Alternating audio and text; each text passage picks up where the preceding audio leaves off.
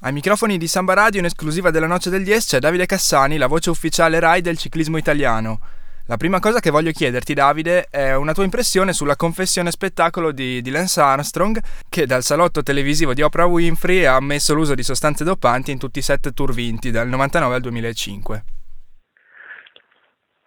È venuta fuori dopo tanti anni e Lance Armstrong ha deciso di non parlare con l'USASA, ha deciso di non parlare con eh, nessun giudice, lo ha fatto con una giornalista famosissima, ci mancherebbe altro, però non so fino a che punto può trarre giovamento il ciclismo da queste confessioni, anche perché bisogna vedere se ha detto la, tutta la verità o se invece è stata un'intervista di comodo, questo sinceramente io non lo so.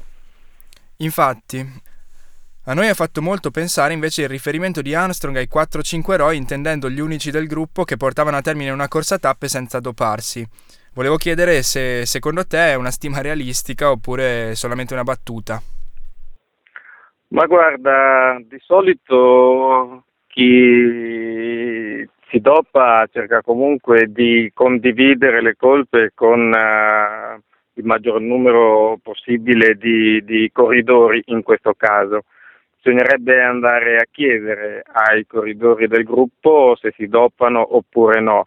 Io credo che soprattutto in questi ultimi anni, da quando c'è il passaporto biologico, le cose siano cambiate e anche di tanto, perché i controlli adesso sono talmente rigidi che doparsi secondo me è molto molto difficile. E quindi quello che dice Armstrong, uh, sai, bisogna comunque valutarlo e ognuno si farà una, una, una, un'idea di quello che ha detto, anche se poi il, il presidente dell'USADA ha detto che anche in questa intervista Lance Armstrong non è stato, non è stato onesto, quindi quello è quello che ho sentito io e soprattutto ho letto io. Sì, anche a noi è sembrato più uno show televisivo che una confessione vera e propria, effettivamente. Vabbè, lasciando da parte la questione doping, volevamo tornare sulla parte migliore del ciclismo, le gare, la strada. Adesso è presto, la stagione è appena iniziata, però volevamo chiederti un'impressione su come potrà andare. Quali sono i nomi su cui bisogna puntare, i nomi nuovi, le conferme che potranno fare bene nella prossima stagione?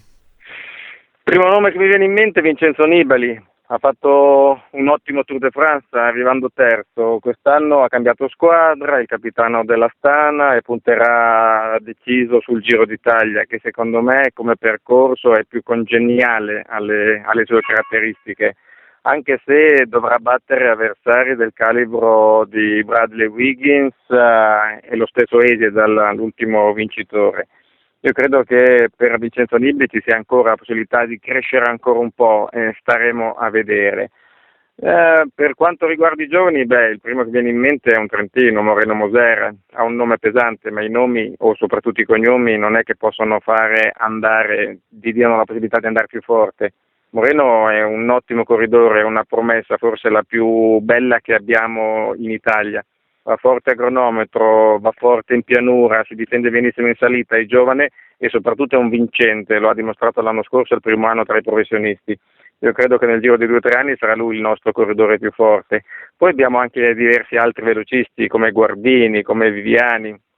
Abbiamo Ulissi che potrebbe anche lui diventare uomo da corsa a tappe, e abbiamo altri corridori come Pozzato e come Cunego che non sono vecchi e quindi possono ancora dire la loro. Cunego più per le corse di un giorno, Pozzato, beh, speriamo che cambiando squadra, andando alla Lampre Merida, possa darci qualche soddisfazione in più. Lo aspettiamo dopo quella fantastica Milano-Sanremo. L'anno scorso è stato sfortunato, è arrivato secondo in un giro delle Fiandre, ma da lui ci aspettiamo qualcosa in più.